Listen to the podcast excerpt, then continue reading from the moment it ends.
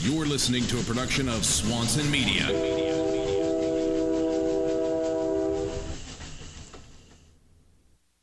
This episode of the podcast is brought to you by Kingpin Tattoo Supply. Check out Kingpin online at kingpintattoosupply.com. I just picked up the Ed Hardy's 30th anniversary tattoo time box set from Kingpin. These books were literally thrust into my hand day one of my apprenticeship, so they shaped the way that I think about tattoos.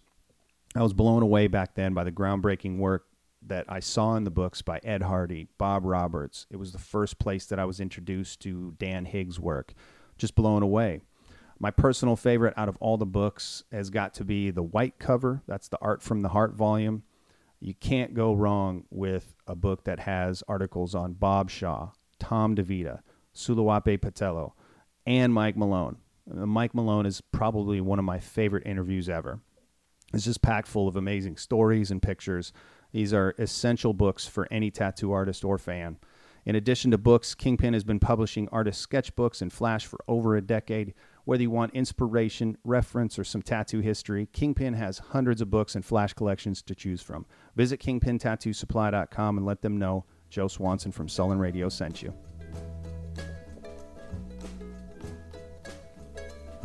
Hey, everybody, this is Joe Swanson. Welcome back to another episode of Sullen Radio. Please make sure you share the show. I really appreciate it. Click that share button when you're listening on iTunes, SoundCloud, Stitcher Radio, Facebook, wherever you're listening. Click that share button. Tell your friends about the show. I really appreciate it. You can click share from sullenradio.com on the blog. You can get all the old shows there. Vail, Colorado in October. I'm going to be out there in your city. So if you're around Vail and you want to come out and get tattooed by me, hit me up in an email, joe at sullenradio.com. That's going to be on October 12th and 13th. I'm opening up some spots to tattoo. So hit me up, Colorado. Uh, come out. It's my birthday week. So my birthday's on the 11th. I want to tattoo you guys on the 12th or 13th. So joe at sullenradio.com. You can also follow me on Twitter and Instagram at OG Joe Swanson. This is Sullen Radio with Joe Swanson, the premier art driven podcast. Hey, everybody, welcome back to another episode of Sullen Radio. I'm Joe Swanson. I'd like to welcome my guest today, James Kern, man. Other than moving, uh, other than moving furniture today, how are you doing? Oh, doing great. Not a lot of sleep, but because uh, the movers were coming early to deliver the furniture. But dude, we were in the same boat today, man. I was helping my sister-in-law move today. It is one I I absolutely think that moving is one of my fucking least favorite things to do ever. Like I yeah. hate that shit, especially if you got two stories. I happily pay movers if I'm moving all my stuff. right, right. Yeah, it's uh it's crazy, man. It was hot here too. Not as hot as it has been. I mean, it it has been peaking up into the you know over a hundred um, still, and it, it, it was back down the last few days uh, in the 70s and 80s but today was a little bit warmer, so it was bullshit. Wow. well, what we were doing actually, I was getting furniture delivered into this apartment that we're setting up to for guest artists and for us to rent out on Airbnb. Um, cool. For people who come to visit the shop, we have an apartment that's behind it that we. I own the building for the shop, and then we've been renovating to be able to offer that for guest artists or friends who come visit or whoever, you know. So we're furnishing it and painting it and doing all this stuff. So wow, man, awesome. that's fucking cool. You know, that's one of those things that you know when you go on guest spots, it's always uh, I'm gonna you know drop money for a hotel. I'm going to stay with somebody at the shop. And, eh, eh, you know, I slept when I went out to Erno's in San Francisco in 98 or early 99. I, I slept in the shop. Like, he was like, yeah, man, sleep yeah. up there. Some people have done that for sure. Yeah. So h- how long have you had that shop up there?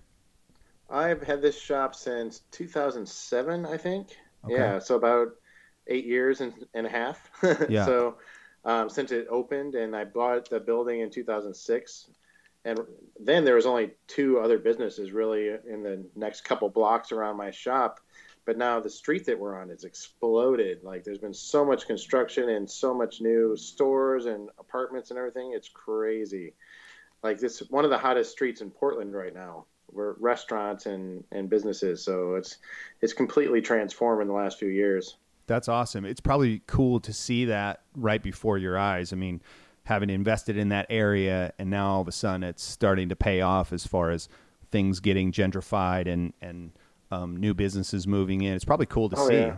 And we've renovated the shop to uh, allow for more artists to work here. It wasn't really set up right for it before, and then also setting up for the Airbnb slash uh, guest artist space in the back is going to really help out. Mm-hmm. You know, we figure it, people travel to do tattoos. You know, we could offer them a pretty cheap place to stay, and for good friends, you know, they won't have to pay at all, of course. You know? right.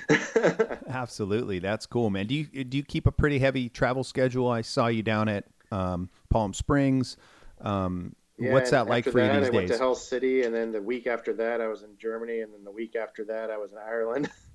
wow, uh, man. Yeah. So the Portland Tattoo Expo is coming up, not this weekend, but next weekend. Mm-hmm. And then nine days after that's the Worldwide Tattoo Conference. So it's kind of chaotic. man, it seems. Uh, how do you manage that, man? The shop, having the shop there, um, and still, still going on that heavy kind of convention circuit. How do you balance those two?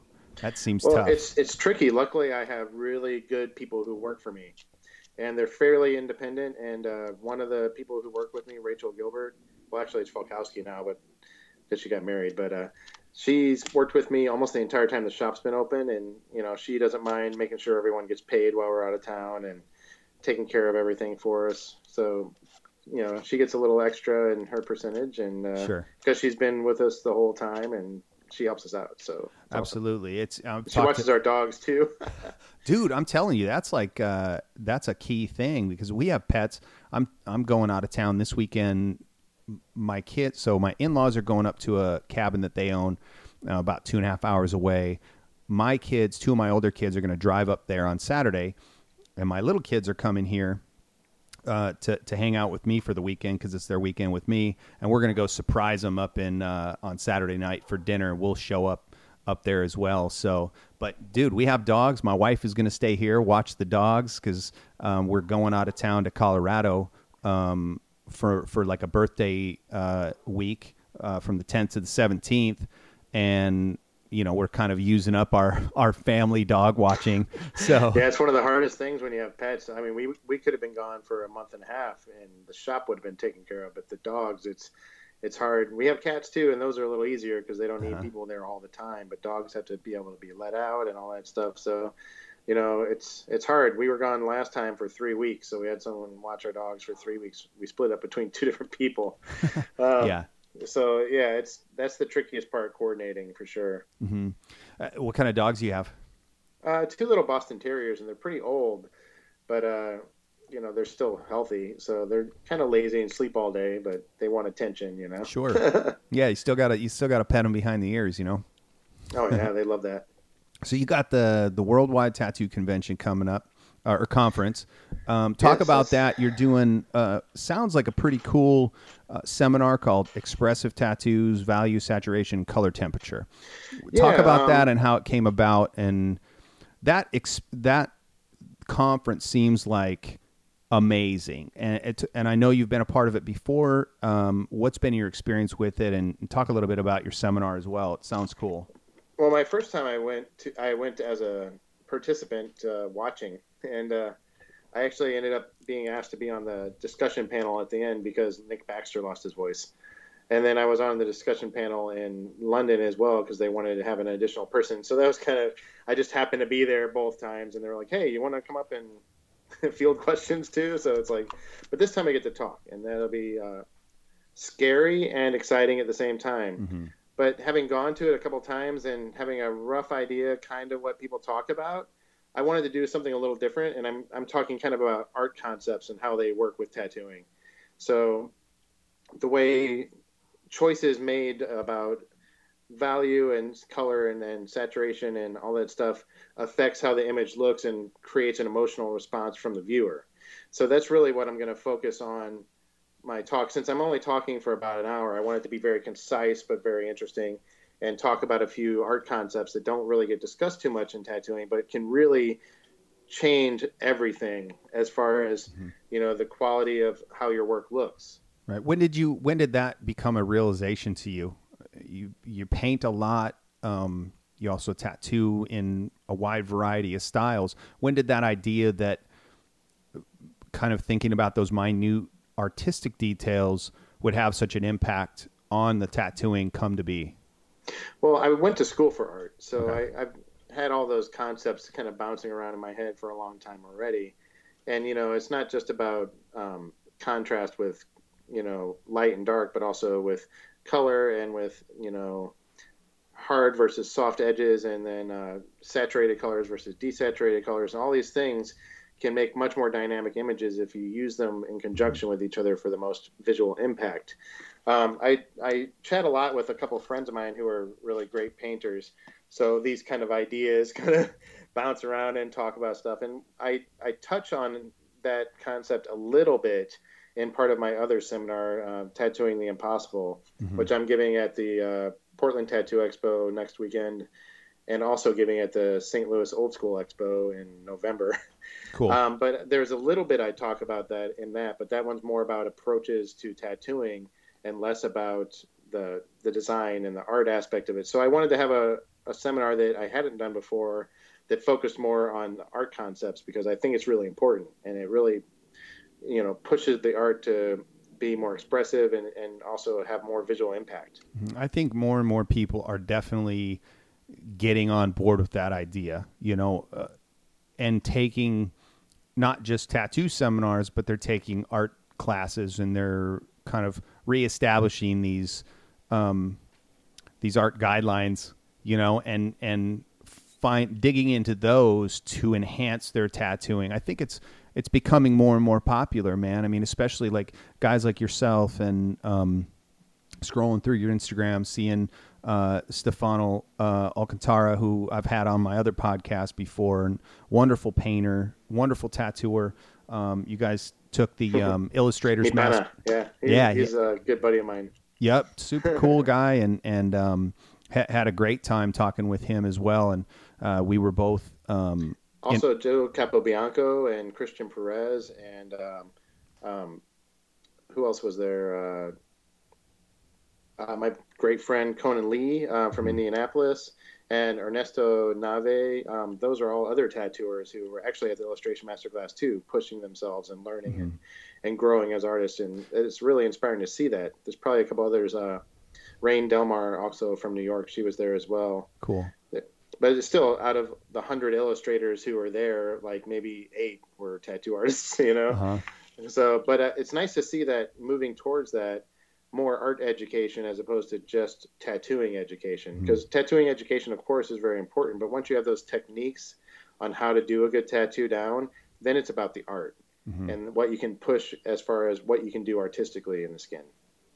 Yeah, man, it's it's. I think you're absolutely right. I think more and more people, as like I said before, they're they're looking for that stuff to set their work apart. And talk about that, how that class was, man. I mean, you got to you know see see speakers like Boris Vallejo and and um, Julie Bell, his wife, yeah, and some other people who I wasn't super familiar with that are amazing, like Dan Dos Santos. Uh, everyone should Google these people. This guy named Scott Fisher, he does a lot of comic book covers, and um, this guy named Greg Manchess, who who lives actually out here part time. This guy named Donato Giancola, who's an amazing artist. He's won several Spectrum Awards. He's also uh, in the Songs of Ice and Fire calendar, he's got three or four of his paintings illustrating the Game of Thrones in there, and done a lot of paintings illustrating uh, Lord of the Rings and The Hobbit and everything too. That guy's amazing. And some of these guys have DVDs you can actually watch to see how they paint and design everything. It's fantastic. Mm-hmm. What was that? And of uh, course, James Gurney as well. I can't forget him. He's oh. amazing. The guy who created Dinotopia, he he was there and gave a great lecture. And um, Mike Mignola, the guy who created Hellboy, he was there wow. teaching. Amazing, amazing people there. How did you? How long have you been going uh, to to that type of class? Was it your first one? And and how did you hear about it? And and talk about that experience because uh, just like what it was like day to day and and some of the high points that you, that you that you got to experience there, man. It sounds so cool. I met two of uh, my best friends, uh, Conan Lee from Voluta Tattoo and his his uh, wife Michelle Adams, and at one of the Paradise Artist Retreats and he told me about it because he had been once before, and I wasn't able to go last year because I was getting married. like the week after the illustration master class. So I wanted to make sure everything was straight here. yeah. My wife's wonderful and she's like, you can go, but I'm like, I think I should be here. but we made it a goal for me to go this year. It was my first time and it's pretty intensive. It's a week long and uh, it's pretty much 24 hours a day, really, if you let it happen. The first lecture is at 10 a.m then there's lunch and then there's another lecture and then you work on projects however late you know and then there's another evening lecture so it's like lectures and demonstrations every day starting at 10 a.m. And then there was three nights that I went to bed after the sun was up already um, from working all night on my art while I was there. So it's it's I got maybe 15, 20 hours of sleep in the week time I was there. Wow. Because why waste your opportunity to be with all these great artists? Because not just the staff who are teaching, who are professional illustrators, are amazing, but the students, a lot of them are amazing illustrators already. So there's so many amazing artists there that you don't want to waste any of your time not meeting them and not hearing what they have to say and getting feedback from them because it's such a great resource. Did it seem like everybody there was open to uh, where discussions flowing and happening? And um, while people are, I'm not sure what type of artist you are when you're in your work and you're working. Are you experiencing just that, or are you experiencing what's happening out, you know, around you, and how does that, you know, how do you take that in? Well, for me, like ego has very little place in in learning. mm-hmm. So uh, if you actually want to be open to learning from all these great artists that are out there, you got to put that aside and be willing to listen to any criticisms and be open to it because they may be right, you know, and most likely they are because they're experts in their fields. Mm-hmm. So when I was there, even though I've been working as a professional tattoo artist for almost 21 years and been drawing and painting my whole life, you know, these guys do it every day as well. So of course they have valuable information to share. And um, Scott Fisher, the guy I mentioned before, he's done a lot of uh, covers for the comic book Angel and Faith and a bunch of other amazing art. He, he, he puts stuff on this website called Everyday Original com, which is pretty amazing too. If you've never been on it, it's all original art for less than five hundred dollars, and they post new pieces every day. Wow! And uh, he makes little art pieces and puts them for sale on there, as well as a few other people do. Um, but they all he really helped me so much with, with ideas about composition and all this other stuff. And a lot of the lectures at the beginning of the of the week were all about composition and and value control and all that stuff. And I actually would like to do a composition workshop at some point for for tattoo artists as well that goes beyond just the flow fitting it to the, the body, but also other concepts of composition that are more advanced, mm-hmm. you know. But uh, that's a whole another seminar to develop, you know. right, right. Uh, where was that? Uh, where was that workshop held at? The illustration masterclass is is in um, it's in Massachusetts in what is the Amherst uh, College in Amherst, uh, Massachusetts. Okay, what? And it's usually in June. Okay. Why do they hold, hold it out there? Do you know? Is there a specific reason? Because it it's near where um, Rebecca Guay. Um, she's one of the people who started. She's an amazing illustrator as well. She mm-hmm. was on the cover of the last Spectrum art um, book, mm-hmm. um, and uh, she started the illustration masterclass about eight years ago. And I'm not sure if that's how you pronounce her name, but that's how I heard it. Uh, it's G U A Y. Um, she started it and she lives in Connecticut near okay. in Hartford, I think, and it was nearby and it was university and they had space that they could use between sessions, so it ended up the perfect spot for her to. Awesome. And a lot of the other artists are from New York or places close by, so it helps them have a central place to kind of meet. Awesome, man. Awesome. You and you've been tattooing twenty uh, uh twenty one. In November, years? twenty one years. Yeah. Shit, dude. What was it like? Talk about that beginning time because I mean it's such a uh, yeah. such a hugely different industry now, and um, incredibly different. There's incredibly no YouTube. Different. There was actually no internet public when I started tattooing. Um, the internet became public a few months after I started Mm-hmm. so, and it was just chat rooms really at that point. There was no Google, there wasn't any of that stuff. So there was no Google image search to find your tattoos on at the time. You know, I would get a deposit from someone and go to the library or to a bookstore and buy a book on the subject and then draw whatever kind of bird or butterfly or whatever they wanted as a tattoo. Right. You know, I had to do a lot of research on my own. It was, it's so much easier now especially you know with the new rotary machines that are out that are run so perfect and efficient. Like, you don't have to mess with all your machines all the time, and people are a lot more open. There's seminars and DVDs and workshops and things like the Worldwide Tattoo Conference that didn't exist. Mm-hmm. You know, where people can actually accelerate their learning. And uh, back then, you know, no one wanted to teach you anything. you know, because they considered every person who tattooed as intense competition against them. You know, and it's partially because their skills wouldn't be whatever, you know, or there just wasn't as many people getting tattooed at the time. Mm-hmm. So the, the real thing is now that it's so much easier to learn and get good information now that people who have been tattooing three, four years are doing work that would take 10, 15 years to figure out how to do, you know, if you really worked at it back then, right. you know? Yeah, it's, it's pretty in, impressive. It's crazy to see. Like you scroll through Instagram, I was I saw somebody that was absolutely just killing it, blowing my mind with their work since 2012. Fuck like, yeah, really? dude! Exactly. I saw one the other day. I was like, "You're kidding me." Dude, I'm I'm sure I, maybe it's even the same fucker that we that I saw. I mean, I was just like I couldn't believe. I saw was a lady, and that's yes. Okay, it is her because um, the same one. It's she had this sleeve of this zebra and this crocodile that she did. I don't know if it's. It might be the same person. Yeah. Holy shit, man! I, and I forget I her, name. her name. I posted. It's like Valentina, maybe or something like that. But I posted. It is something like that, dude. Yeah, yeah. How fucking crazy is but that? But I wonder if she learned from someone who's amazing because it's very possible. Absolutely you know? possible. absolutely. And and I would think that to get to that level of tattooing, you Amazing have work. to have some high level people around you or at least be on that path where you are I mean it seems like a lot of people there's a couple different modes of operation now, you know, in tattooing, you know, there's not so much more do you see the people that are just sitting in a shops all day, every day, and that's the only waiting place they're waiting yeah. for people to come in. They're they have a home base, they have that grounded shop that they can be at, but they're on that hustle, that tattoo tour hustle, really, you know. Um, yeah, that gets uh, wearisome. that uh-huh. tattoo tour. I've been uh, doing conventions since 1997, and uh, I've probably been to about 200, which is probably about 400 less than Bob Tyrrell. right. But, uh, and he's been tattooing a lot less, but but he's on the road all the time, you know. Yeah. So, but uh, you know, I have a, a, wife and you know a shop here that you know I gotta kind of pay a little bit of attention, to, and I love my home. You know, Portland's amazing. Don't move here because there's too many people moving here. Unless you're awesome, then move here.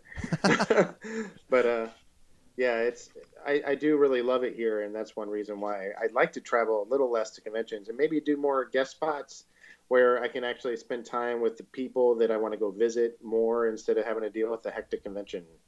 I think know? I think that's coming, man. I, I I think that this convention bubble, talking to people, it seems like it might be slowing a bit, and some of those I think so. fly by night shows that just popped up and and, and are going to be going away. You'll have those standards that are always going to remain. Um, but you're going to see people doing more guest spots. I think. I think that that model's cool too because you do get that same. You can go out and reach those people in that same city.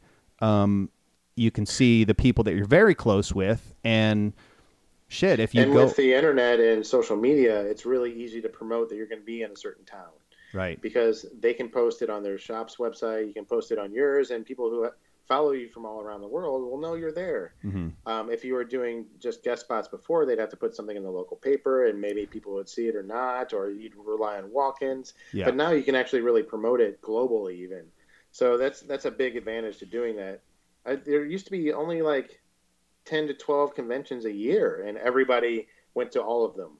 Mm-hmm. You know, so it used to be like a family reunion every time I would go, but now there's so many shows that people are split up. Some are going here, some are going there. You know, Hell City is still one of those that it's awesome every time. You know. Yeah. But in the U.S., there's not that many that I can think of that have that level of professionalism at the show, as well as the the level of artistry. Mm-hmm. I haven't been to uh, the United Ink show in New York, which I hear is really great.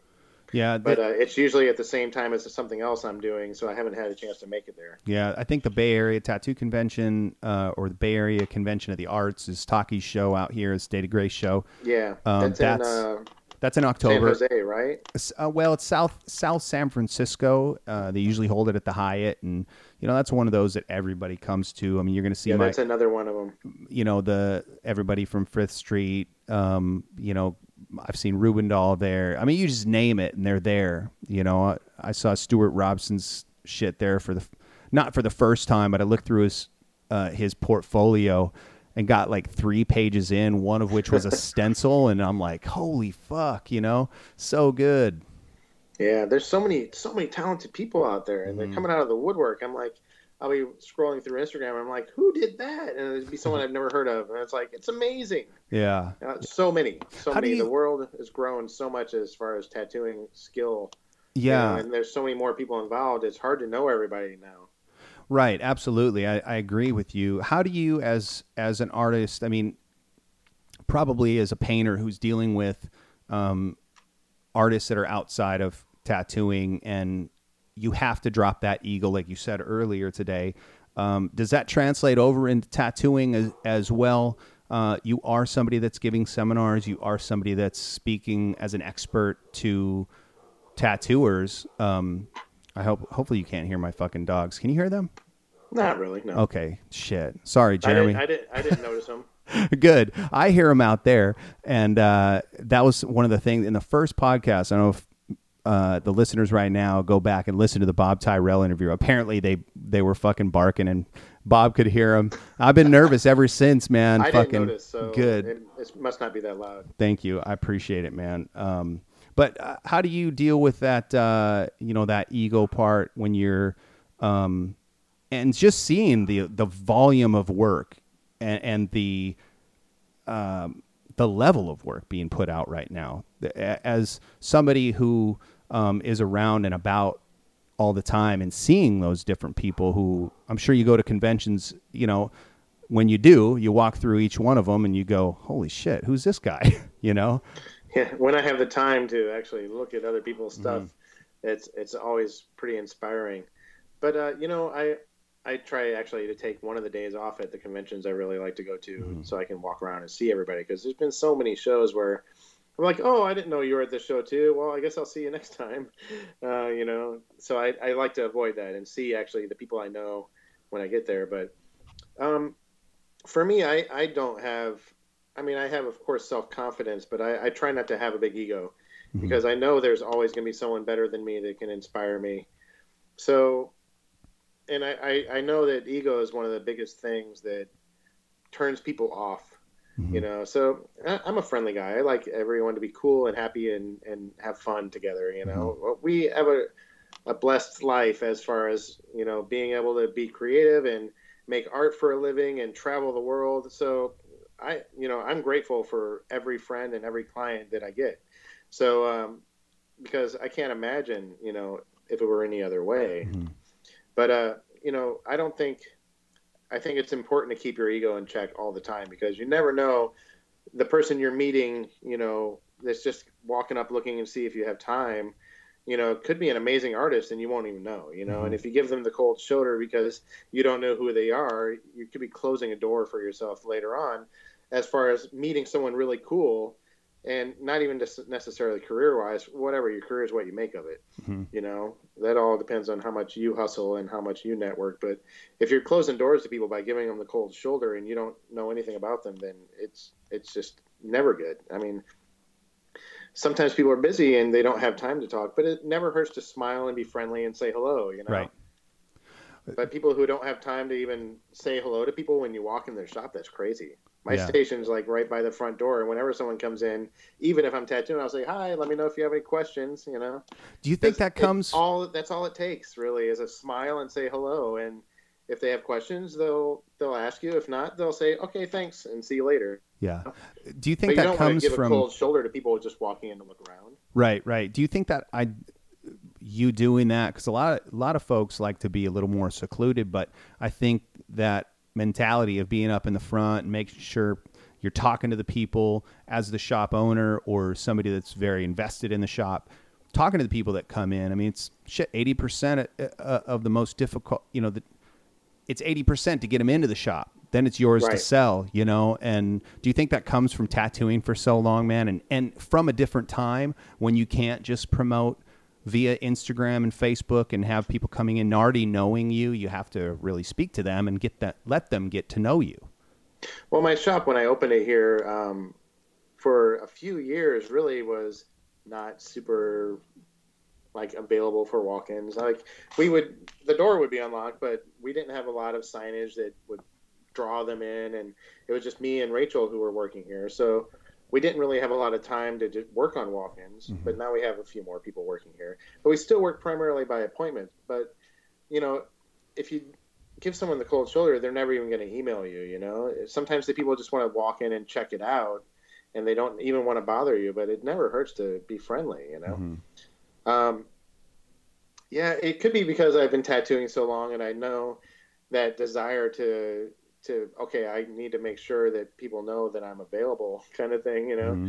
But uh, I think it's really just comes down to I, I gave a, a, high school career day talk one time, and uh, about tattooing here in Oregon, and uh, it was kind of funny. One of the teachers had asked a question. It's like, well, is there anything that you would tell the kids? that would discourage them from wanting to be tattoo artists? And I thought that was kind of a strange question at first, but then it really does make sense. And I thought of one thing that if that would convince people to not want to be a tattoo artist. I think if you don't like people and you're not a people person, you're in the wrong business. Like because that is your business. You have to spend time with them for long periods, entertain them, like uh, man, help them manage their pain, and it's so boring to just sit there and not talk to someone all day.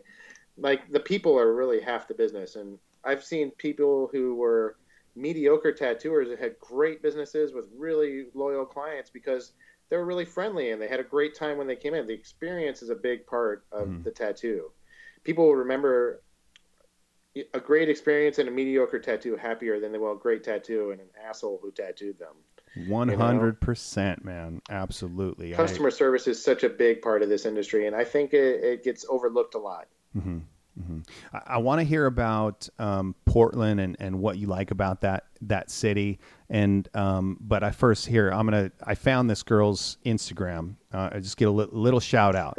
Tattooing since 2013, Valentina Riabova, and it's uh, V A L underscore tat boo. T A T B O O. I think that's actually a different lady than I had saw because I think she was tattooing since 2012, and I was like, man, they're all so good. Yeah, this is. Uh, I mean, it's it's intense. It's intense.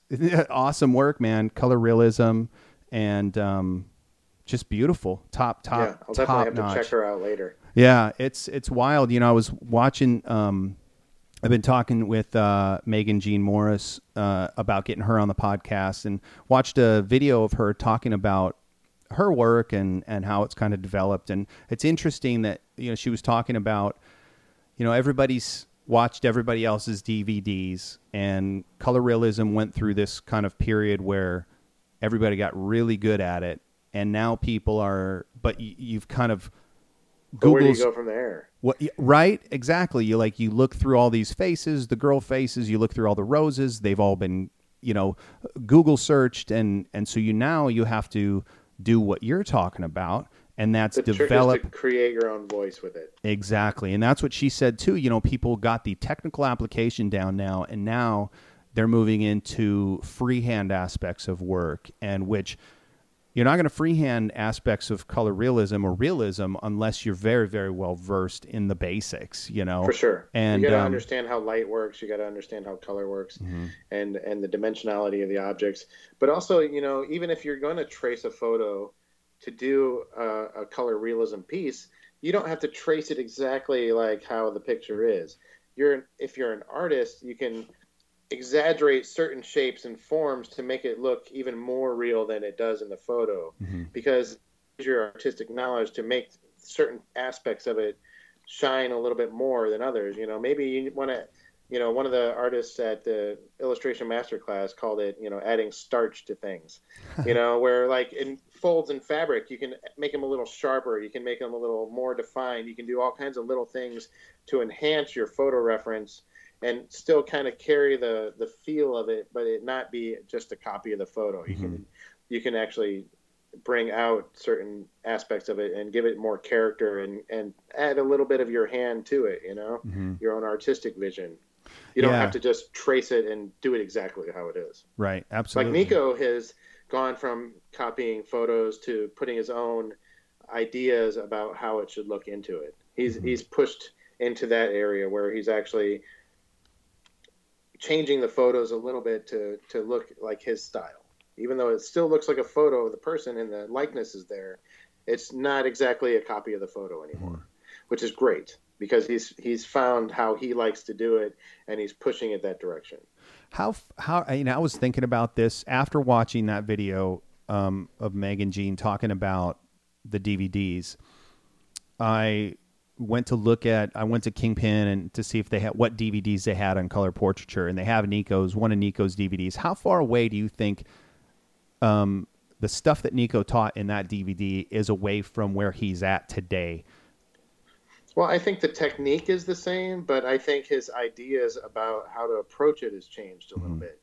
Like his ideas about the contrast and what level of detail needs to be in there, and how to um, explain the form has evolved as opposed to just trying to make duplicate this value and this color in this section um, as true to it as it can be, as opposed to what he does now, which is to use his artistic eye and exaggerate thir- certain parts of it, like deepen shadows and brighten highlights and things like that, to give it a different look than that original photo has. So I think his technique is pretty much the same, but his artistic eye has changed, and he's editing the photos in his mind and putting out his own version of it on skin. Think that comes from painting? I do. I do because you you start to realize what details are important and what ones are better to leave out, you know. Mm-hmm. I think it it also goes with, you know, what you were talking about about light and and and shadow and the way things reflect. I mean, you can enhance even that. You know, if you understand how light's going to shine off this particular face or this particular shape, well, you can enhance that. And I think being able to push and, you know, what Damon Conklin, I want, now I'm trying to think what he called it, the push pull effect of being able to um, push and pull those standards of composition and light and dark and, and all those different things. And Nico's been able to now push those because he's so well versed um, and guys like yourself are, are w- able to push those because they're so well versed in the standard that they can, you know, move it in this direction um, comfortably. Yeah, I agree, and I think a lot of that does come from painting. And I know Damon paints all the time. Mm-hmm. like I, I can't imagine painting as much as he paints but you know that's just because I have too many things going on. I, I, actually haven't been able to paint in a couple weeks, and I'm getting a little edgy about it uh-huh. because we've been putting a lot of our work into getting this apartment that we've been setting up done. Mm-hmm. so I've been painting walls instead of painting canvases the last few days. Right, right, absolutely, man. What what's uh what, what is it about Portland you like, man? You know, when I first moved here, it was interesting because I moved from Chicago, and you know, it's it's the natural beauty in the area as well as the people although the driving's getting worse the last year or two. But you know, when I would walk down the street in Chicago, people wouldn't talk to you unless they wanted something from you that you didn't know. You know, um, like they wanted money or they, you know, something. You know, strangers didn't approach you on the street normally. Um, but here, like people would say hi, and I was like, what do they want? like, but they were just saying hi, you know, that's all. They weren't, weren't going to continue the conversation, just being friendly. And it was, it's that, that attitude that everything's, you know, a little bit more mellow and friendly here, which was very attractive at 1st mm-hmm. um, but also, you know, there's so much beauty here as far as the, the nature. You know, I love the mountains. I love the forest. There's the ocean is an hour and a half away. Um, if you drive an hour and a half the other direction, we have the desert you know so we have all kinds of cool stuff if you like you know the world that's not made by man you know it seems like a there, it seems know? like a um a cooler in temperature and more lush southern california you it know? is. it's it's definitely uh, a lot more temperate range we have a temperate rainforest here which is mm-hmm. amazing mm. um, but you know it doesn't get super super cold it doesn't really freeze very often and it doesn't get usually super hot. Although we had our hottest summer on record this summer, mm-hmm. which was crazy. Um, most people didn't even have air conditioning here when I moved here because it never really got that hot. Wow. It would get really hot for a couple days, but that was usually all, you mm-hmm. know. And it cools down at night, so you could open your windows and your house would cool down. It'd be fine. But yeah, it's it's crazy. Uh, like it's definitely gotten a little bit more extreme in the weather here.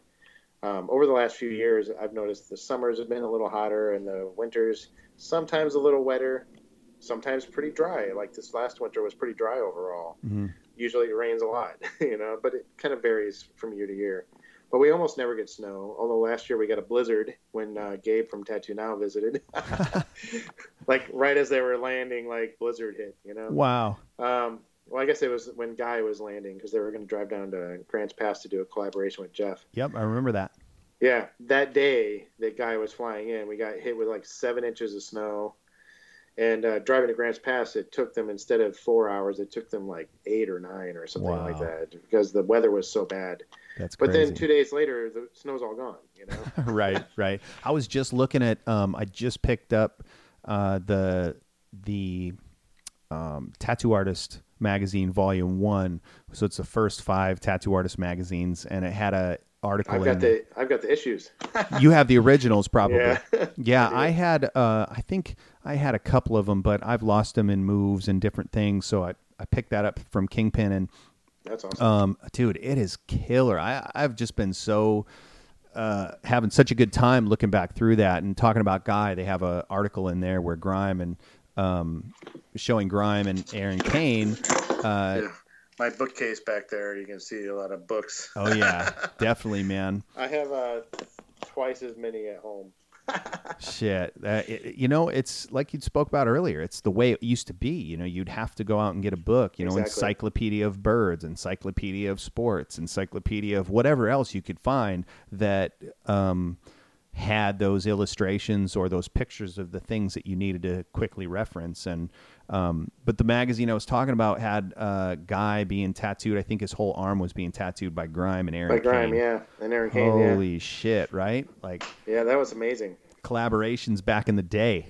And then on uh, the Tattoo Wars show, Guy and Aaron did uh, Saber's two arms simultaneously. Isn't that crazy? And uh, did well, the matchup separate sessions for the upper part, and then the forearms were done uh, they were designed together, but they were yeah. The last session was both of them tattooing at the same time. I remember amazing. that they had the sheet down the middle and shit. Yeah, and that's pretty them. awesome. Yeah, I was actually there uh, when they did that part. No shit, huh? Uh, at Hell City, I, I was one of the people who voted.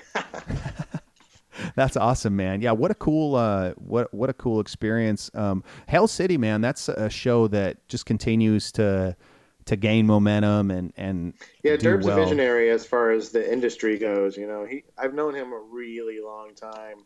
I think I met him at one of the Motor City Tattoo Expos mm-hmm. in the '90s, and we've been friends ever since. You know, um, so yeah, it's it's great to see his show really took off. I worked the first Hell City show, and then I I took a couple years off, kind of in the middle, but I've been working it again the last mm-hmm. few years and it's great to be back in there again because it's such a great run show, and he really has his shit together.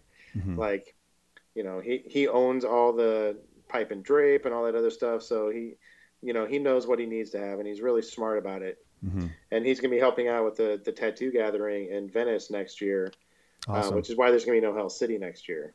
Okay. Um, so because all of his stuff, he's helping out Gabe and and uh, Alex do the Venice uh, tattoo gathering, which will be very exciting. Mm-hmm. Absolutely, man. It sounds great. It's cool when you can get those kind of minds together on a project, you know, because um, I, I, love the stuff that um, Tattoo Now has been doing, Gabe and, and those guys. I was involved with them very early on when I first started my podcast. I don't know how long I had been podcasting for, and I, I hit up Gabe and had him on the show and, and talked to him, and then went out and did some live shows, which I need to hit him up because I have an interview with BJ Betts. I have an interview with um, Chuck Eldridge, and then an interview with uh, actually Big Gus was the first time I met Big Gus from Sullen and um, Doug Gus Hart. Awesome. Yeah, Gus is awesome, man. And then Doug Hardy skyped in, and um, oh, nice. we had a little issue with that sound, but I'm sure those shows are out there floating around in somebody's hard drive. So that's great. yeah. You know, um, one of the things I like about Gabe and the Tattoo Now people, as far as their conventions go, they, of course, they put out the Paradise Artist Retreat, which is amazing because mm-hmm. it's just art and seminars about art. And uh, it's I've met a lot of really cool artists who who I've met at those shows that you know I'm hoping to come up and teach painting workshops at my shop and things like that. Um, Jamie Lee Parker actually came up and did a painting workshop in, at our studio last year, and cool. a guest spot. But uh, like the paradise or the tattoo uh, gathering in Venice has Dave Smith, who's an amazing glass artist. Like he does gilded signs and hmm. cut glass and all this other stuff, which I actually uh, had been teaching myself how to do uh, glass gilding, and did my front window at my shop which, no as shit. my first project. Um, and it was really hard, but I learned a lot, and I'm I really enjoy that stuff. But Dave Smith, if you look on Instagram, Dave Smith artist, I think what his handle is, amazing stuff. And so he's teaching a three day workshop at the Tattoo Gathering. That's awesome. And Boris Vallejo is going to be there with Julie Bell, teaching a painting workshop there. And I like that they offer these things that are not just tattooing, but mm-hmm. the tattoo artists would enjoy as artists. You know. Right. To to learn glass gilding, did you do it from a book or YouTube? I did. I used a book actually. Wow. Old school, man. Yeah. Uh, but I, I did have a, some small background in sign painting. When I was a teenager, I worked at a sign painting place from like 12 to 15 years old on the weekends. So I, I'm a little familiar with it, but I'd never done gilding before. Mm-hmm. But uh, yeah. Was what was the most challenging part of it? Handling the gold was tricky because mm-hmm. um, you can't actually touch it because it's all loose leaf gold, and you're actually you wet the window and you lift it up with this brush called the gilder's tip, and you have to kind of put a little bit of oil from your hair onto the brush and it lightly touch the gold and lift it up very carefully and then touch it to the wet part of the window and it sucks it off the brush but you don't want to get the brush wet because it'll stick to the brush then and oh shit. Oh it's just really tricky handling it and getting used to cutting it to the right size and you waste a lot of gold when you're first practicing and it's real gold it's 23 karat gold.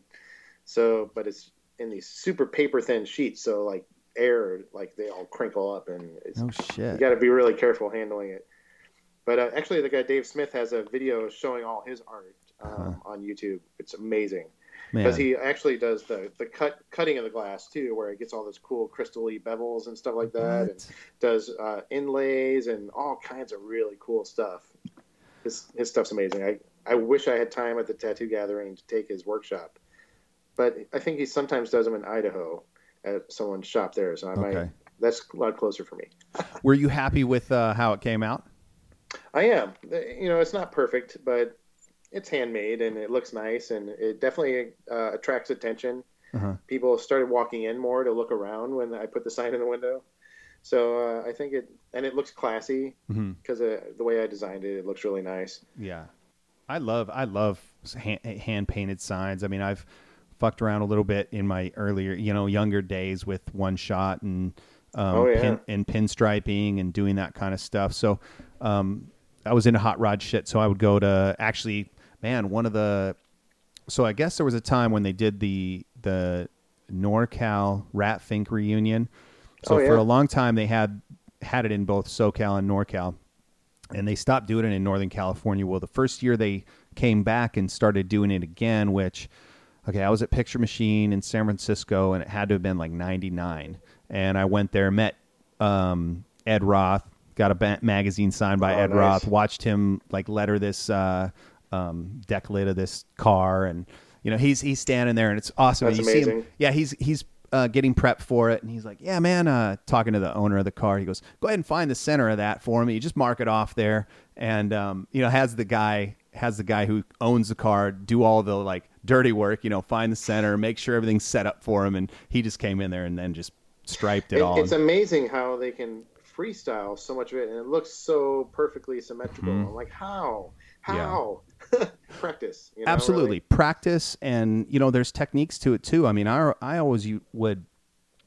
Um, I pinstriped a handful of things, and I would always fuck up where um, instead of pinstriping on the on the left, I'm right-handed, so I pinstripe the mm-hmm. left, and then I'd move to the right, so you can see the left.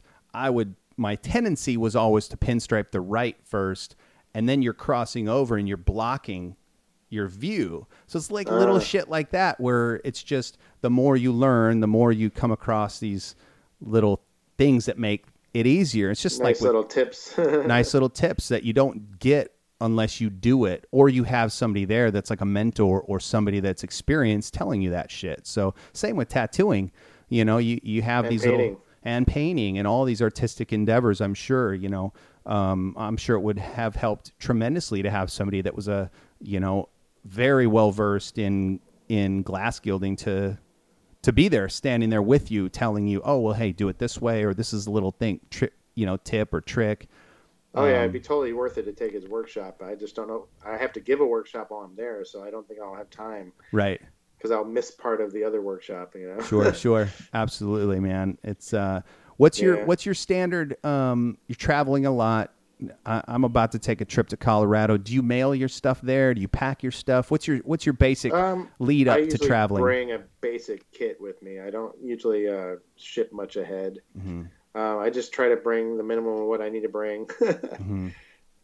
Sometimes I have a travel armrest. Sometimes I don't. You know, try Mm-hmm. to get the basic colors that I need. Especially if I'm traveling overseas, you got to bring extra clothes and all this other stuff. And you also don't always want them to know you're going to be tattooing, so you don't want to bring too much stuff. You know, but hmm it, it's tough. I, you know, that's one reason why it's so much nicer tattooing in the shop. Right. Yep. I- you have all the furniture you like. Everything's where you expect it to be. The lighting's better. You know, the music, the people, everything's better. Mm-hmm. Yeah. So the next um, the next uh, trip you're going on is is the the Portland convention, teaching a seminar. Yeah, that one's local, luckily. Uh, Yeah. the next one after that is the St. Louis Old School Expo, which I've gone to every one of. Um, my parents live in the St. Louis area, so Okay. it's always a good excuse for me to go visit. Do you have a favorite show? Probably Hell City. Yeah. A lot of people say that, man. A lot of people say that. So Both of them, actually. The one in Ohio and the one in Phoenix are both great. yeah, kudos to Durb, man. A lot of people say that when I ask them. So It's a well run convention, Mm-hmm. and it's always a good time. yeah, definitely, man. So excuse me, sorry about that. and it's Um, very proactive about making sure you have everything you need. Know, mhm. they even have it so that you can actually rent massage tables and armrests there if you can't bring one. And it's it's really he really goes all out to try to make sure that people have what they need. Mm, I think that's what's what sets those play, you know, the, that type of show apart from you know your your average, you know, every weekend tattoo show. I mean, geez, to be able to rent an armrest, you know, a lot of times you go to a show and you can't even get an I think extension got cord. that idea from me years ago too, but. Uh, Did you? Oh shit! Here comes the truth, man. but uh, but it, he he actually implemented it, which is really the thing, you know. hmm Wherever you get your ideas from, it's whether or not you use them. Right. um, but uh, he might not even remember the conversation I had with him about it. But it was probably ten years ago, you know. Sure. Like it'd be great if someone had extra armrests or massage tables people could rent, you know. Yeah. And you know, it was in his head somewhere, and he used it, you know, which is great.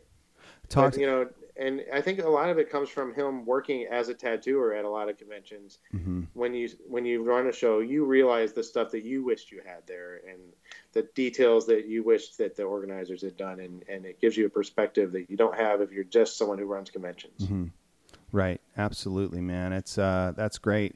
James, what's uh, what's um, other than getting some new guest spots into this new little B and B place, uh, uh, or air? What is it? What is it? Uh, Oh, is it Airbnb? Is the the? Airbnb. Yeah. Yeah. Other than inviting people, continuing to crush it at your shop. Um, any projects you have coming up? Uh, any other painting projects, book projects? Well, yeah, all of them. Uh, Shit. um, I am working on uh, with uh, Jinxi whenever um, I get the opportunity. Hopefully this winter, we're going to redo my cover-up book with uh, Out of Step Books. Where we're, we've been talking about that. We need to nail that down as far as how we're going to do it. I've got all the material that I've been kind of gathering to to update and put out a, a more um, comprehensive copy of my cover-up book I did ten years ago Mhm. uh, with new stuff and and have it kind of updated as far as information goes too. Is that Um, stuff and- that you just as time goes as time goes on and you run into a situation? Is it just stuff you're writing down, and or, or do you have um, that you know this is going to come in handy some sometime later, or is it specifically like, hey, I know that I want to write this down because I want to reissue this book and I want to have updated information? How does that kind of process work for you to? Well, I mean, mostly the stuff that's going to be updated is project examples, and then I'll talk more about it, the types of equipment that I use now versus mm-hmm. back then, and um, update that section of it more. But you know, it's the approach idea is pretty similar, but I like to have a lot of project examples where they mm-hmm. can see it in action. Yeah. And uh, my seminar was a lot more comprehensive than the book was because it was expensive putting out a book, self-publishing a book 10 years ago. Mm-hmm. Um, so I tried to limit the size of it, but I, would like to expand it a little bit and, and update the information in it while I do that instead of just reprinting it. Like I still get emails 10 years later after it's been out of print saying, Hey, do you have any copies of that book left? So like, like no, no, I won and it's mine. um, but uh, you know, I still get emails about it almost 10 years later. So mm. it's, I want to do another one, and I've been collecting lots of project examples to use for it. So it's more about just kind of writing out the new material and then handing it over to them to finish the book for sure. me. And then having a partner with them will make it a lot easier to actually make it happen. Right. Killer, man. Sounds like awesome stuff coming up for you, James. Um, I'm, I'm you know, happy happy to hear that and uh, excited to to see what's to come, man. Thank you so much for coming on the show. I appreciate it. I've enjoyed this conversation and and um, I wish we could chat longer, but I know time's about up. that's all right, man. You know what? Get to tattooing. We can do it again. Absolutely, man. Absolutely, and I appreciate taking out taking out the time in your day to do this before this tattoo and and uh, thanks james. I appreciate it. Everybody go check them out. Where can people find you on instagram facebook and websites? Uh, my instagram is jamesmonster666 it's just a number. It doesn't mean anything but it sounds tough right? Yeah. Um, and our website is no hope no fear tattoo.com so you know you can find us on there find out information about the shop and all the artists that we have here. We're actually going to have one or two new artists coming in the next few months to work for us, and that's exciting as well. Uh, we've had a couple of changes in staff, but uh, I'm really excited about the group of people we have, and also the group of people who are, might be joining us and guest artists that are coming. So great. I'll have information about that updated on the website soon. Great. Follow him on Instagram, guys. Check him out on the website. Uh, we also have No Hope No Fear Tattoo on Instagram as well. Okay, perfect, man. yeah, that's great. Portland, Oregon, and around the world. James Kern, man. Thank you, James. Thanks. What's Talk up? To you soon. You have another. Oh, and my brother's working at our shop now currently. So uh, very cool. He he, uh, he, had to close Tribulation in New York and moved to Portland, and he's been working at our studio too for all the Tim Kern fans out there. Awesome. very cool, man. Thank you, James. I appreciate it. Have a great day and uh, a fun time with your client. Awesome. Thanks. Have a great night. All right. You too. Bye bye. Bye bye.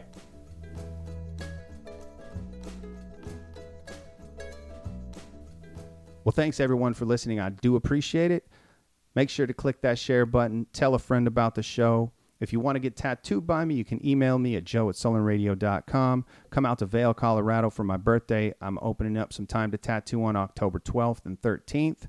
So if you want to get something done, hit me up. Let's do something fun. Also, make sure to check out Kingpin at kingpintattoosupply.com. You're not going to be dissatisfied. So if you need reference, inspiration, or you're just looking for something to read while on the shitter, hit up kingpintattoosupply.com and pick something up. Make sure you let them know you heard about them on the podcast. Thanks, guys. I really appreciate everybody listening to the show. Thanks for all the support. Have a great week and keep hustling, everyone.